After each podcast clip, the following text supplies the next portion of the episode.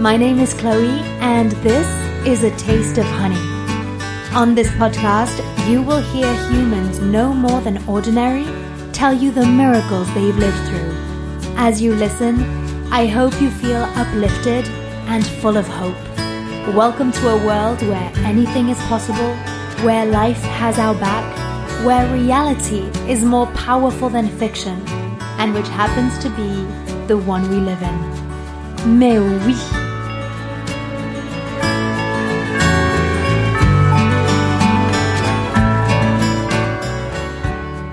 Today's episode is one full and wonderful portrait of motherhood. Kim has four children, three on earth and one in heaven, she says. After the loss of their very young daughter Maggie, she and her husband thought it would be wise not to conceive another baby straight away.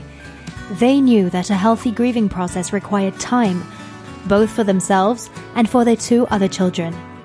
As it turned out, though, that decision wasn't entirely theirs to make.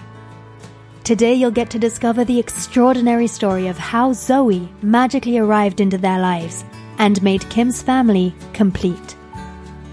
This episode isn't just one miracle, it is miracle upon miracle. A story about what it means to love and to grieve, to allow joy and pain and truth. It is a story of motherhood.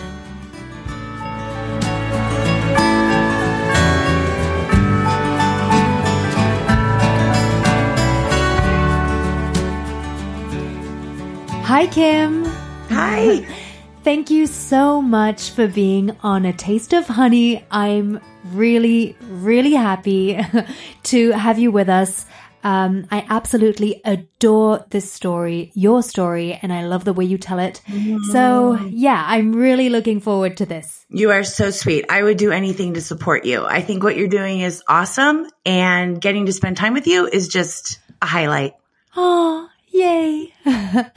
uh, would you mind starting by introducing yourself so that uh, people who are listening uh, get an idea of who you are? Of course. Um, my name is Kim Fox Gunderson. I am married to a very sweet hubby. I have four children, three on earth and one in heaven. Um, I have a master's in social work that I was a therapist for about 20 years in LCSW working in trauma. And now, um, after doing my own healing, I've started my own business where I help people using more subtle energy techniques, Reiki, um, teaching people that the power to heal is within themselves. Wonderful. Okay. Well, uh, let's get started, I guess. Okay. On this podcast, as you might know, uh, we give life to our miracles, or at least maybe a second life. We breathe life into them. And so I would like for us to create a birth certificate for your miracle. So would you mind telling us when and where your miracle happened? I was in the car driving to an appointment in June of 2000. Okay. And uh, who were you at that point? What did your life look like then? At that point, I was a young mom of three who had just experienced the death of one of my children a couple weeks before. So I was grieving. Okay. Um, That got straight to it. yeah, that got straight to it. um, where were you living at the time? we were right outside Chicago in the northern suburbs. And how old were your children? I had a three and a half year old and a, um, I had, oh my goodness, she must have been about, probably about 10 weeks, 12 week old daughter. wow, she was tiny, tiny. Mm-hmm. Um, and your daughter Maggie had passed away recently. Yes. Okay. And so, well, tell us what happened on that day. Well, what had happened was I, when I was pregnant with my third, who was at this point in June, um, about 10, 12 weeks old, um, prior to having her and delivering her in March, I had asked my OB to order me an IUD. And I had done that because my husband and I were incredibly prolific in the baby making um, part of life. We had had three in less than three years. And so we were pretty young and we were, um, it just felt like we had really grown our family fast. And I had thought that maybe it was time to um, slow down a little bit and enjoy our three um, fast arriving babes and settle in um, to being parents and to our family. And it felt like it was just perfect. We were, we were just, it was like a perfect, um, arrangement. So I had ordered this IUD prior to my daughter Riley being born and, um, in March. And then in May, we, um, our daughter Maggie passed away suddenly. And a couple weeks later, I had gotten a phone call that the IUD was in. And I had been working in grief and loss as a social worker. Yes, I actually worked in hospice and I worked in bereavement. I ran the bereavement programs at a children's hospital. So I had lots and lots of professional experience with grieving. And even though in my personal life it was relatively new, I knew that you weren't supposed to do certain things after the death of a child. You weren't supposed to get divorced. You weren't supposed to move. You weren't supposed to change jobs. You weren't supposed to have another child. There were just things that you um, major life events you should postpone so that you could get through the grieving process. So being this, you know, intellectualizing this whole thing, I went to my husband. I was like, I got a call the IUDs at the doctor's office. And he was, he felt really strongly we shouldn't do it. He was like, I just feel like I just, I just don't feel comfortable. Um, Maggie just died. It just feels like too much. Like I just, um, I just don't feel good about it. Was that because he positively wanted to have another child fast? Or no, not at all. I think it was just, it was big. It was like, you know, when you're that overwhelmed with emotion, everything feels big. So why would you make a big decision when things are overwhelming? So I think he was just kind of like, mm. is this something we have to decide right now? Like, let's just postpone it. Um, and so anyway, I shared with him all of the quote unquote, mm. You know, research and all of what the books and experts say. And I convinced him and he was like, okay, I trust you. If you think this is what we should do, let's do it so in June, and I don't remember the exact day, I do remember it was sunny. And I do remember that it was rare for me with so many little kids to be able to be by myself. And I remember driving about the 45 minutes to my OB. And as I was driving, I heard this voice. I was about half hour out from the OB's office and I heard this voice and the voice said, don't do it. Uh, so uh, I'm just going to stop you right there. Um, hearing voices. something you do regularly, Kim. what was your relationship to that? Um, yeah, it wasn't a pathological thing or, or um, for me, I think, I think I've always been very spiritual and I think that I've always, um, I grew up learning about prayer and praying, but I didn't really subscribe to a formal religion at that time as much as I just really felt like I had the ability to to pray or to speak to whatever the divine is um, for me. And so I I don't know if I I wasn't surprised by the voice because I think that I've always had a really strong like gut. Um like my gut always like you know like whatever lands on my gut is usually really my truth. So i think i probably had if i look back at it heard it in voice form this knowing um a couple times but this was clearly not me like i remember when i so i heard it i heard this you know don't do it and then I thought, oh my God, Kim, you're so dramatic. like, you know, which is always my go-to, which is Kim, you're just, you're a drama girl. Like, you know, there's no voice. There's no one in the car with you.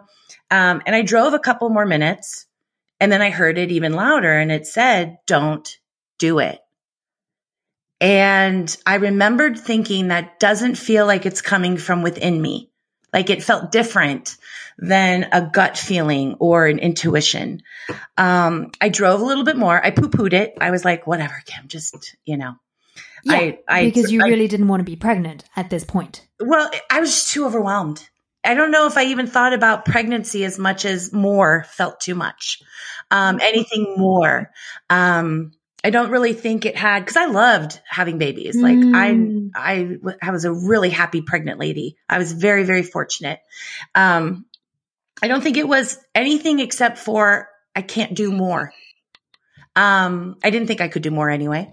Um, so as I got closer, I was really, I was getting close and I heard it again and it got a little louder and it got a little stronger, which if you know me, sometimes I think spirit would have to hit me over the head sometimes because, you know, I, I always kind of, you know, dismiss or think that it's me, um, with a great imagination.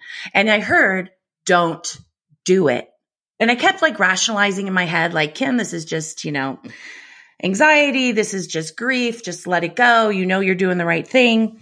And as I pulled into the parking lot, I remember it was like a five tiered parking lot. And I pulled in, it was, it was the third tier. There was a big three in front of me on, um, on the pillar. And the moment I turned my keys off, I heard in this resounding, I want to say authoritative, but kind voice that just said, don't do it. Don't block the gifts in store for you. And yeah, I am covered in goosebumps because it's like I'm back in that car and, Wow. um, Yeah. it was almost the energy of it was when I reflect back was almost like the kindest grandpa energy. Like, you know what I mean? Just like this loving, wise, um, not necessarily masculine. it could have been a grandma. It was just this older, wise, um, and don't do it. Don't block the gifts in store for you. And I started sobbing. I, it wasn't me. And all I knew in that moment, as much as I couldn't explain what I heard or who it was or what it meant, all I knew was that I could not block the potential of joy. Um, But um, did you associate that with a child specifically? I don't think it was clear what it meant as much as I knew it had to do with getting the IUD. Because when I'm sobbing and I finally collected myself enough to go into the OB office and my OBs were at the funeral and they were, they delivered all our kids and they were like, they just were people I trusted and cared about. And, um, I remember walking into the, the OB office and the staff looking at me and I know it was a look like, oh no, that's the mom, you know, the mom who just had her daughter just died. Um, but they looked at me like, wow, she's something's going on. Like I, I obviously like I'm one of those people when I cry, my eyes turn red, they swell, I can barely see. So um it was pretty obvious. And um I went in and the OB came into the room pretty quickly. I think the staff was kind of nervous about what had happened. And I saw her and I just started crying. And I think she thought I was just, you know, showing up grieving back in the OB room where, you know, where I had visited while I was pregnant. But I looked at her and I said, I know you're going to think I'm crazy, but I can't get the IUD because I'm pretty sure God just talked to me in the parking lot and told me that there are gifts and I can't block the gifts. But then I cried some more. She hugged me. She started crying. She's like, I don't even know what the hell you're talking about, but I can feel it. You're not getting the IUD. And I said to her, and then I looked up at her and I remember the tears stopping immediately. And I remember saying, but I can't get pregnant. So tell me what to do. And she was great. She was super supportive. Um, and I knew that we were, as I said, pretty prolific. So she gave us very strict parameters on how to avoid getting pregnant. I'm pretty sure she told us there were just two days a month that were safe, um, for us. Wow. Yeah. I remember leaving and cause we didn't, you know, she said, I'll just put your IUD on the shelf and hold it for you if you change your mind. And, um, I remember getting in the car and calling Corey, my husband, and saying, he's like, how are you? How did it go? Cause I had never had anything like that. He's like, are you feeling okay? And I'm like, I didn't do it. And he's like, what? Okay. it was full hardcore press trying to get me to like, you know, agree. And I said, Corey, I said, I don't know what to tell you. I go, I tried to ignore this voice. And then I am pretty sure God or the divine or Mother Mary. Oh, I don't know who. I really, to this day, I give it credit to, to the divine, but, um, I don't really, I'm open to the fact that I really don't know who it was. Um, but I just remember telling him like I, and I told him the hmm. story. I told him how when I had ignored it and pulled into the parking lot and then heard it with this resounding voice that did not come from me. So, and he was just, I think he was kind of used to me at that point. um, not always understanding, um, but trusting. So I came home and then I told him the disappointing news that there were only two days a month. um, and yeah, and, and so that's, that's what we did. So that was, that was the miracle was hearing that. I'm thinking about what it allowed to happen. We followed the instructions. We, um, we were very good at following instructions and I had a, um, a four, an almost four year old, Nick, who started coming up to me. Um, when was that? Probably, well, if in June I heard that, it was, it was probably the beginning of August. And, um, he started coming up to me and saying to me, mommy, um, there's a baby in your tummy. And I was like, and you know, the bereavement therapist in me was like, oh my God, this kid this kid just has, he's so screwed up. Like, he's so fucked up. Like, I need to start saving money for therapy because this poor kid is like, and I was like, this is displacement. I started putting all the professional terms on it. He's trying to replace his sister. Yeah. I was going to ask, how are you all feeling at that point? You know, um, we, I have to say that, and this is another miracle because you know, many people, when they experience the death of a child, they have no, it's just unnatural and they have no idea what to do. And while I had never, I didn't have personal Kim experience, I had for eight mm. years been taking care of families in hospice, pediatric hospice and at children's hospital where my job was to support families whose children were dying mm. and to support those children and parents after the death. So I had this like tremendous gift where it certainly didn't diminish the grief or our experience, but it was almost like this isn't glamorous, but the way I look at it was it's like, you know, when you go bowling, you can put the bumpers up. Okay. That's what it felt like. It felt like whenever we would yeah almost like do something that wasn't the healthiest or we would respond in a way that may have been easier in the moment but not the best interest of our family whenever we got close to something like that it was like the bumpers went up because i would hear my own voice having said those things hundreds of times mm. to other people so you know um it kept us very aware of the choices we made. It kept us very aware of, you know, for example, it's not always easy mm. to talk mm. about somebody who's who who died. But I knew that if we set the tone of talking about it whenever we thought about it, that was our rule. You think about her, talk about her.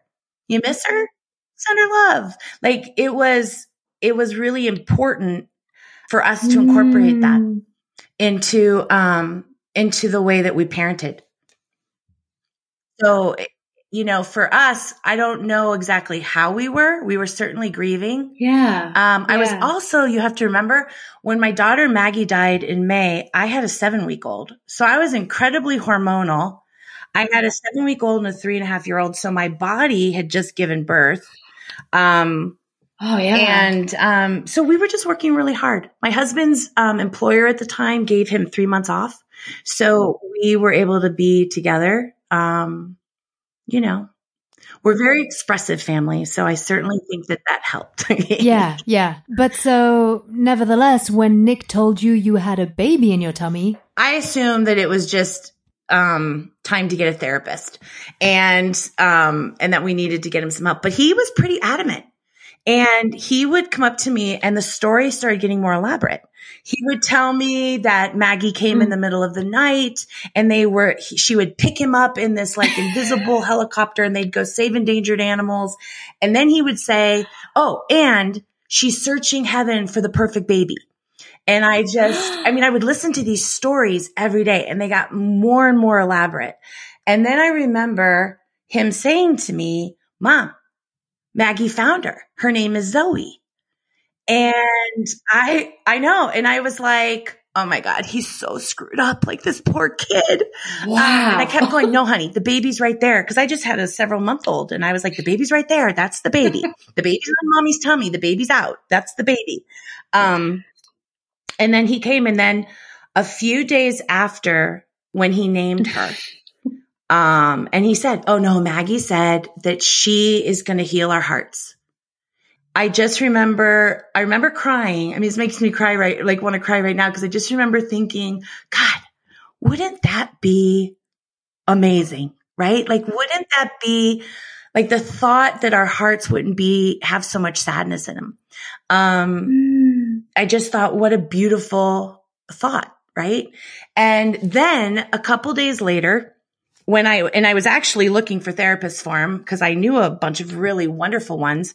And, um, I gagged on toothpaste and gagging on toothpaste was always my sign that I was pregnant. So I gagged on toothpaste and I remember thinking, what? No. What? like, no. Could, could he be right? And my husband was on a business trip and I went and bought like five pregnancy exams. And seriously, totally, five, five, because I was like, I didn't want to give Corey a heart attack, and I didn't, you know, it just, and I thought this can't be. We followed the OB's instructions, like we were really good. Um, and so yeah, so I took, I think I used like three or four of them, and they were all positive. And I just remember thinking, oh my God, we're having a Zoe. And yeah, I just remember thinking, A, I don't know how I got pregnant. And you, when you're grieving, I don't even think I remember having sex. You know, when you're, when you're grieving, you're just, you know, doing what you can. And so um, yeah. I, yeah, I, I didn't trust just the tests. So while Corey was out of town, I went to the OB and I walked in and she looked at me with this look like Kimberly. And I was like, I did your instructions. We were good. And I go, but I think we might be pregnant. And she's like, do you remember the voice? I said, of course I remember the voice. Um, so she gave me a pregnancy pregnancy test there in the room. The idea that a doctor would say, yeah. "Do you remember the voice?" I is know. really funny well, to me. I got to tell you, I was I don't know. I don't know what I was like in that moment, but I think when I came in from that garage, I was lit up with something um palatable. So she when you're that early in your pregnancy, um they can on an ultrasound almost pinpoint like to the day of conception. And so she asked me, would you like to know when you conceived? And I was like, yeah, oh. because I can't figure out how we got pregnant. Um, and I was just in shock.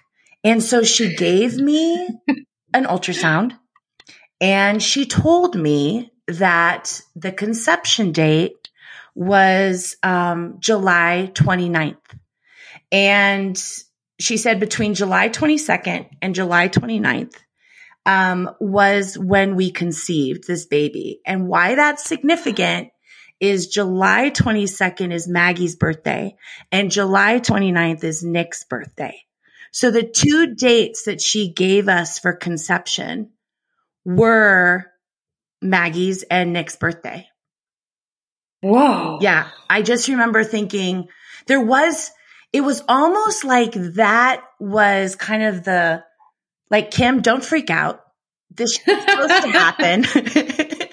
this is like sanctioned by whoever the powers that be are. It's also Um, crazy because Nick was the one telling you he was communicating with Maggie all along. So Oh, yeah. it's almost like they Yeah. had their little conspiracy. Well, and he he described Zoe.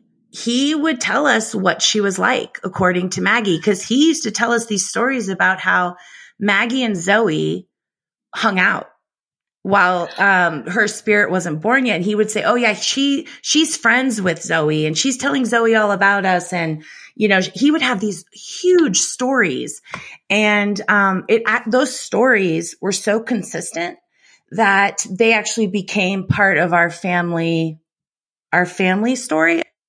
He would say, Oh, you know, God's got a photo album of all the things Maggie and Zoe did before she was born. So when you go there, mom, you're going to see all the things. Like it was so elaborate.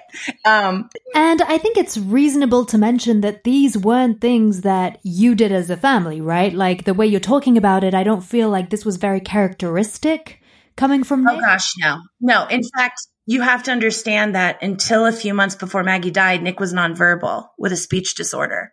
So, um, Nick, Nick, um, was receiving speech therapy and occupational therapy. And, um, this was a kid who verbally, um, was not like he didn't have a lot of, um, practice or aptitude being creative with speech. Um, Nick always at that time, this was at four, he, it was very factual. Um, and his personality is that, you know, like he, he's just a, a, personality that does not fib, you know, so he, it, sometimes, um, it's just very, it's just fact. Like he just talks like it's fact. Now it doesn't mean it can't be flowery or like, mm. or what have you, but no, we didn't talk like that. Um, we were just trying to get him to talk the, the two years before that. um, so it was very, um, we just listened and we treated it all because I just thought it was so fantastic. Wouldn't that be sweet? And we never had found out about like gender of our kids or we just never cared. We just always wanted healthy.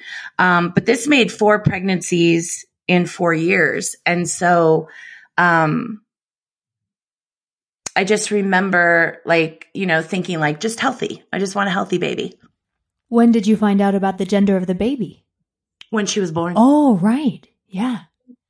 But I did, he kept saying Zoe, Zoe Elizabeth, Zoe Elizabeth. So I, you know, you have when you're a young parent, you have those books where they have all the names and what they mean. Yeah. And I remember looking up Zoe and there's several different meanings, but the one in this one particular book was mother of new life. And I just thought, oh my God, no wonder. I mean, like, how would he know that, right? At four, four and a half, he must have been about four and a half at this point. Like, yeah. Did he even know a Zoe? No, he life? didn't. I asked his teacher because, and the reason I knew that was because he started, it was Zoe for the first few months and then it became Zoe Elizabeth. And I remember thinking, Elizabeth, where did he get Elizabeth? Well, I asked the teacher about, is there a Zoe? Is there Elizabeth? And he's like, oh, Elizabeth is the one girl in his like kindergarten preschool class who could beat the boys on a tricycle. So I knew, I knew where he got Elizabeth, but we had the Zoe, according to Nick, was what Maggie said she was named. Does he remember any of this? He remembers it all. I mean, he's almost 25, but he, the story just is truth, you know? Um, I don't, I, I haven't talked to him in quite some time about the, the specific like Maggie visits. Um, but if you talk to him, like this is just, this is just part of the truth. Yeah.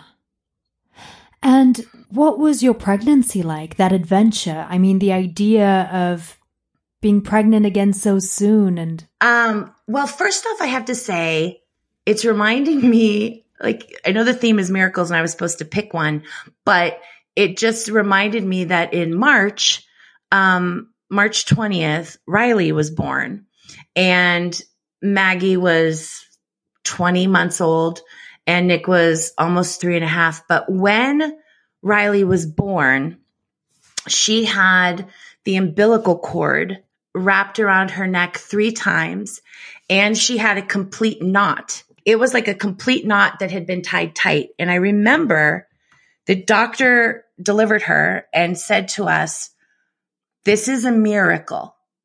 This child should not have been getting enough oxygen. Her APGAR was a 10. That's the test they do when a baby's born. Um, her APGAR was a 10 and she just, that they called in the neonatal doctors because when they saw the cord three times and they saw this complete knot, they anticipated, um, birth defects, um, based on lack of oxygen and she had nothing. She had not one negative repercussion of those things. And I remember our doctor handing her to me after the neonatologist had checked her out. And I remember her saying like, this is a miracle that this child mm. is perfect.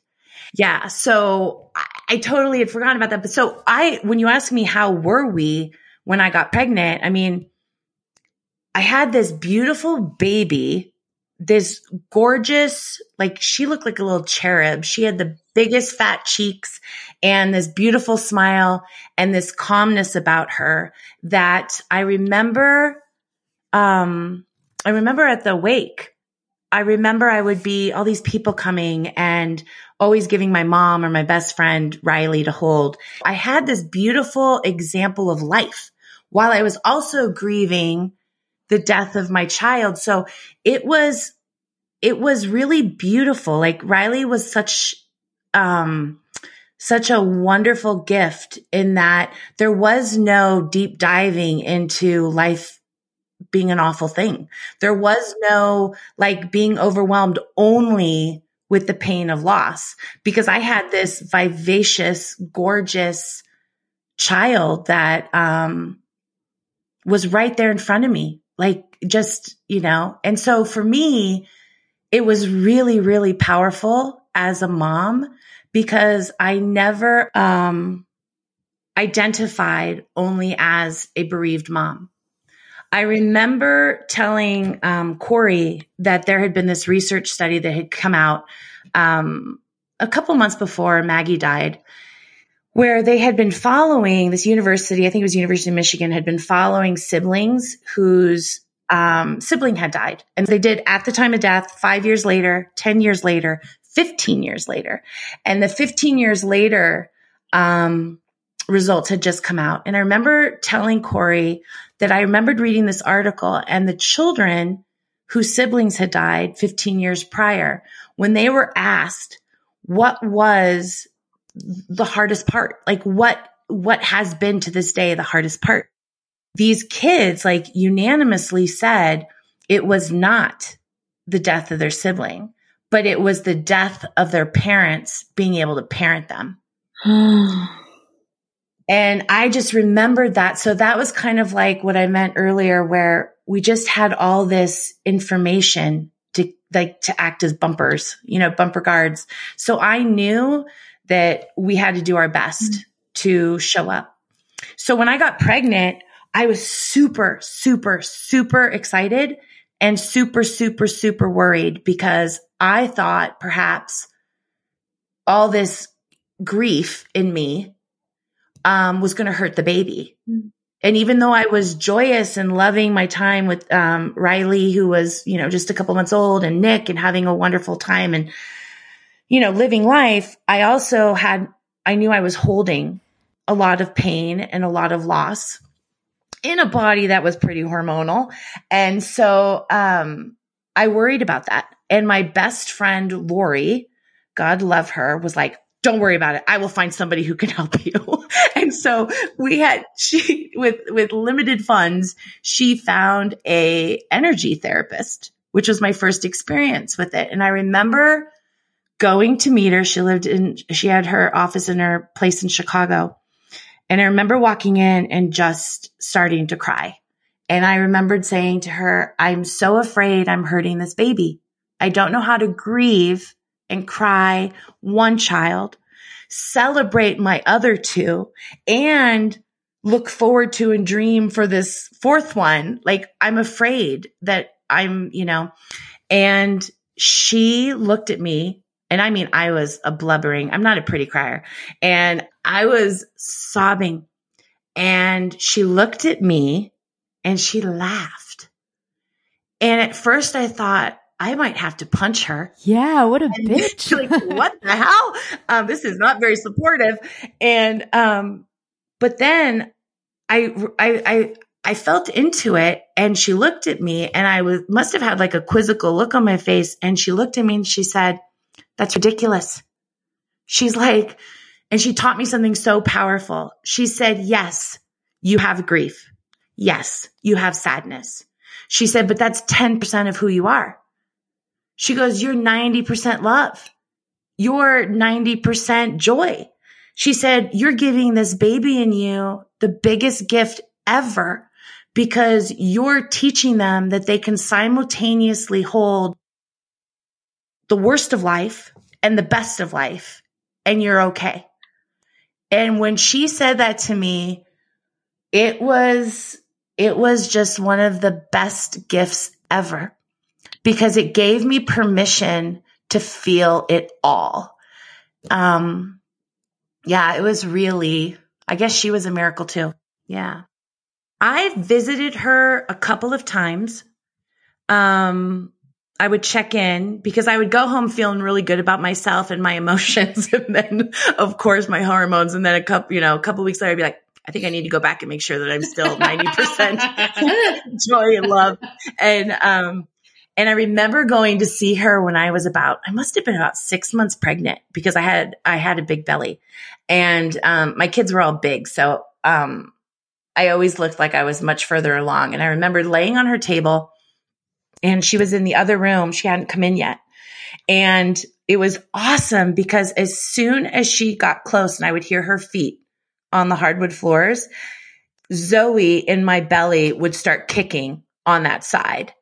It was as if Zoe could feel her coming. And I was like, oh my God, the baby woke up like the baby. And then if she walked in and walked to the other side to grab something, Zoe would go and kick on that side. And it was just, it was the most beautiful affirmation that I was exactly where I needed to be. And so I really, I mean, they're all miracles because Nick was a miracle because of the way he gave us hope when we weren't sure that we had any. You know, we're, we were, it was hard to hold on to. And he was just all about the future and about healing. And Riley gave us hope because not only did she survive what should have been a hostile tummy, mm. um, she was just, she was life. She never allowed us to forget for a moment that life was wonderful and beautiful. And then Zoe was a miracle because when she was born, she really did complete our family. And if you know Zoe, then you know Zoe is, she's solid. Like she's just, she can do all the emotions. She can, you know, it's, I look back at what I was told then about what she was being taught and I can see it in her. Mm. Just this solid knowing, this like, Zoe's like an oak tree, you know, um, that doesn't get knocked down, that just has deep roots. So, I mean, really, if I think about it, all of them were, you know, my own miracle. I've never thought of it that way, but it's very, very true. All three of them saved me. Can I ask what, um, what relationship does Zoe have with Maggie? Yeah, well, when you grow up with a therapist for mom who specialized in bereavement, you're really comfy talking about your feelings. Um, she's always been a part of it. It's, um, when the kids were little, like I'll give you this one example that's popping in my head. This is, this is the role Maggie had in my kids' lives. Um, we were driving in the car and I had the three kids and they were young. They must have been like seven, four and three or something like that. And I remember saying, looking down and seeing that my car was on empty and I saw like zero miles and I was like, Oh shit. And I remember going, okay, everybody, like, you know, say a prayer, think good thoughts because we need some help because I don't see a gas station and mom just looked down and we have no gas. and Nick was in the back seat and Nick was like, don't worry about it. And I was like, okay, honey, just, you know, and I'm driving and Nick's like, that's okay. Maggie just arrived with her angel friends and they're going to push our car to the gas station. and I remembered thinking, oh shit, we really need to get to gas station or he's going to think his sister like, you know, failed. Um, and by God, like 10 minutes later, we pulled into the gas station and that was kind of their relationship with her. She was like always present her birthday, we always let the kids pick out a present for themselves. Mm. Um, and we always made donations and they would always pick a place to donate. Um, we always like, always made sure she was present and they all went through different periods of missing her or not understanding as like mm. cognitively. And again, how many moms know that? That was such a blessing for me to understand. And I had the most complicated of situations in terms of my kids because I had one who remembered her, who has pictures, has memories, um, shared bunk beds.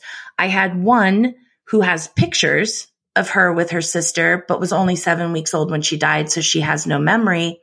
And then I have another who was never on earth when her sister mm. was.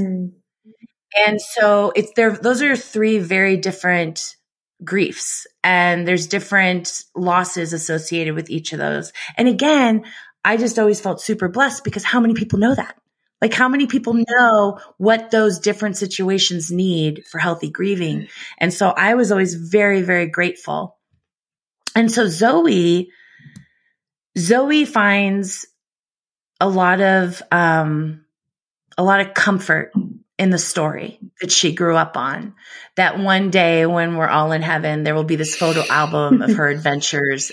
And um, my kids have very strong spiritual lives. Um, and they all feel very connected to her. Mm. Um, she's very much present, even though not present. Of course, yeah you know, we joke a lot in our house. It's okay to joke like, you know, Maggie never cost us money by ruining a car. You know, like, I mean, it's the sense of humor, we all kind of share that and that, that helps as well. Yeah. Um, I feel like I need to ask just because the people listening to this podcast do not know you. And I'm afraid right now that they might think you are not real, oh. like that you're reading from a script. Um, could you tell us a little bit, even though that wasn't the main topic here and this was never supposed to be a grief podcast, but right. could you tell us a little bit about, um, that healthy grieving that you refer to? Because you talk about Maggie so freely yes. and so joyfully and, um, yes, um, sure. Um, I remember reading something once that said, that you know you have healed if you can tell the story without feeling it in your body. Mm. And I don't know if I've thought long and hard about it. Um, but it's rising in my mind right now. But I, I think for us, healing is not linear. Um, healing never ends. You know, if, for example, um, you know, I, I've thought about the timing of this podcast and I thought about how interesting that I'm talking about birthing and, and child loss and all of this right after Mother's Day. Mm-hmm. It's also will be, um, the anniversary of Maggie's death next week. Mm-hmm. Um, the day of the accident that she was in. So it's, it just, I thought about it and I thought, isn't it amazing that I'm excited to share this with Chloe. Like it's so, I think when I talk about healing or grieving, or I would say grieving in a healthy way, I don't think grieving in a healthy way means you got to some point where you don't grieve anymore. I yeah. think grieving in a healthy way is accepting in that moment the truth of your grief. Like I tell my kids all the time, I'm like, listen, they're like, why does it hurt so much? They've missing their sister and crying about it. And I remember telling them, I'm like, listen, you've got a big, humongous heart. It's huge. And if your heart can love that big, your heart can miss that big. Your mm-hmm. heart can hurt that big. So I think normalizing that grief is joy and pain. And even to this day, you know, two decades after her death, um, that's exactly what it is. It's, I'm celebrating today that I have great joy sharing this story. I, of course, wish she was here with us, but I have come to realize that had I been given the, you know, I believe that if someone came down and said, all right, Kim, you could have a do over. Like, would you choose not to have her so that you would never have gone through this? Um, would you have cho- like, you know, and, and all those like what ifs that, that people play with. And I wouldn't have changed it mm. because I think about it now and you talk about miracle and I've, I, Corey and I talk about this. It's like, how fucking lucky are we that we could go through something so horrific and constantly be talking about how damn lucky we are. Like, how, how can I feel so blessed and yet still hold, you know, what a lot of people call one of the most painful losses. So when I think about healthy grief, my, I don't know, advice or my um, conclusion to that would be allow yourself to feel that moment. Because if you can do that, you will move through those painful moments and then find the joy. Mm. Um, it's just, uh, I think that, um, I posted something on my Instagram today that said, dream more than you worry. Mm-hmm. And it was something that came up with a client yesterday. And I think it's so true. It's okay to worry. It's okay to be anxious. It's okay to be scared. It's okay to have fear, but you just have to make sure that you always hold more of the opposite, that you always allow the hope for something better. You know, you're always looking for the joy to balance it because if you can do that, then the worry, the fear, the anxiety, it, it's dimmer. It's not as bright as hope. It's not as bright as goodness. Mm. Um, I don't know if that made sense, but that it made perfect sense. Yeah, that's just, and I think for us, we've always been really good at recognizing that we grieve different. My husband and I grieve different. Um, and we both benefit from the way the other one does. So I think that, you know, again, I was really lucky to know that intellectually. Um, but making it okay, like making it all right, um, to do it differently. I could give you an example of that that's yeah. coming to me. Um, when Maggie was at the hospital and she had been pronounced, um, dead, um, Corey and I were both there.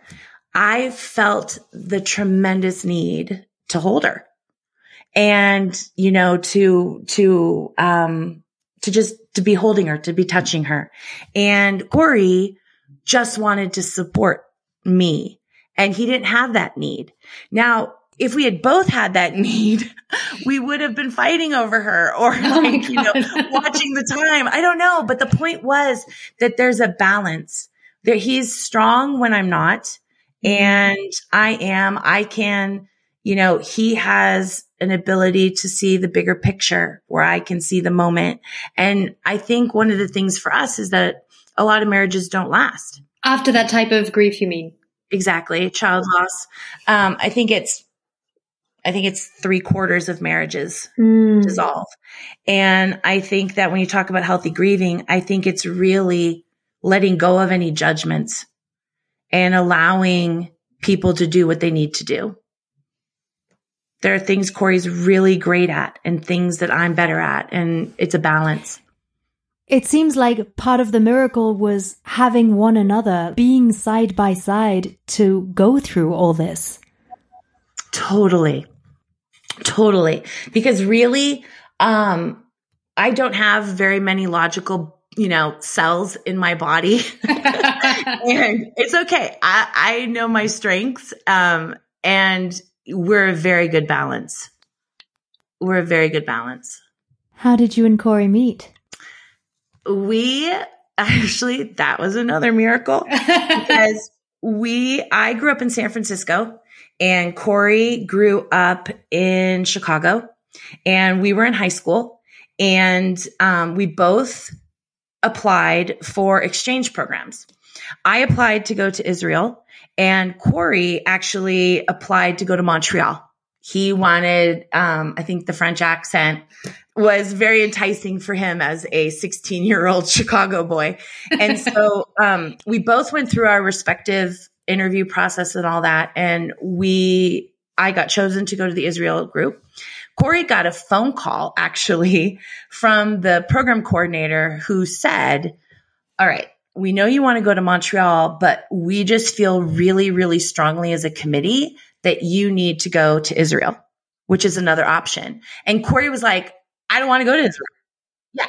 Corey's like, I don't want to go to Israel. And, um, and his mom looked at him and his mom said, listen, I think you need to go to Israel. I don't know why you need to go to Israel, but I think you know, go to Israel. And so his mom convinced him to listen to the program directors and to take the trip to Israel. So when we both, it was really kind of fun because they flew all of us. There were 40 of us, some odd, um, around the United States and they flew us into JFK in, um, New York. And they would go from gate to gate picking people up you know, for the delegation. And then we got on this huge bus on a Friday night, I believe, in middle of rush hour traffic. And so when we got on the bus, um, all 40 of us, we were stuck in traffic for almost three hours trying to get into Midtown. Mm. And of course, there are people who get quiet when there's new surroundings and there are people who talk a lot, which I might be in that latter group. so I had gotten up in my seat and I had turned around. So I was leaning over the back of the seat and there were two boys in the row behind me. One was Corey, who I didn't know, and one was this um, young man named Lee, who none of us knew. Corey didn't know either. And behind him was this girl who I just instantly, you know, connected with. So I talked with this girl, Laura was her name, the whole three hours over poor Corey and Lee, who probably never got a word in edgewise. And the story is I didn't pay much attention. I did say hi, but I was too busy chatting with my new friend. But the story is that Corey, who was 16, turned to Lee and he said, Do you see that girl in front of me? And Lee was like, Yeah. And he's like, I'm going to marry her. And I was 17 and Corey was 16. Wow. Yeah. And this was 1985. So 36 years ago. So, and Corey, he, he, he'll tell me the story and he's like, Kim, I had never seen anything like you before. Plus, I think my haircut reminded him of Demi Moore, who he had a total crush on. So I think that I had that going in my favor. But, um, yeah. So that was, that was our first like introduction. Although I don't know if I even knew his name during the bus ride. But a few days later, he spent half of his spending money for the whole trip on a dozen long stem roses. Oh, sent him to Corey. my hotel room. I know, right? Sent him to my hotel room um, with a note that I still have that says to a girl with pizzazz. Love Corey. Oh, oh I like it. I know. I know. I know. It was, it's very sweet. Even though I have to say, cause he's going to listen to this one day and go, you didn't tell him the other part that made you look like an ass. And I'm, so I'll admit that. And that is, that as sweet as he was, I was like, you know, it's very sweet, but I'm on my way to Israel and there's got to be boys with accents. So I was like, I wasn't the sweetest until towards the end of the trip. I had actually fallen and got sent to the hospital and had a neck brace and which was just very Kim like. Um, and the, um, they had given me a medication. I think they gave me Valium and it made me incredibly emotional. I was crying. I wanted my mom. I had a neck brace. I was in, in a, we were staying in a kibbutz in Israel and, um, Corey came and just rubbed my back like really gently and told me it was okay. It was okay for like three hours. And I remembered realizing at that moment that this was an incredibly special person. Um, oh. so that was when I started realizing like what was right in front of me. Whew, and what a journey it's been together. Wow. Thank you. What a family. What a yeah. wonderful, beautiful family. So, Thank in you. the beginning of this episode, we started creating the birth certificate of your miracle, your original miracle, the OG miracle. there have been like 500 since then. Sorry. and now I wanted to know if you would be able to give it a name. Oh, wow. Yeah, I do. Cause I also want to add to my list of obnoxious several miracles. I'm feeling good about it, but, um, I'd like to add November 19th, 1985, because that was the bus trip, um, to it. But I think the word that I would like to give to all these, um, to my life, um, is magnificent.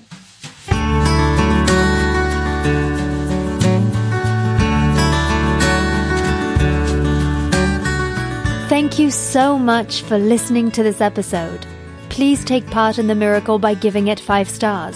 If you know three, five, or even ten people who need to find hope today, please think to share Kim's episode with them.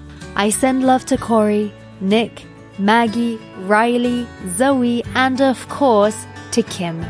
By the way, she is a wonderful energy worker and therapist I've worked with her myself and I would recommend her in a heartbeat. Her website is oakenclouds.com. I thank her for her generosity and her trust, and I thank you all who listened to this miracle up to the end. I hope you come back for future episodes. Until then, remember that in life, anything is possible, even the best. Bye.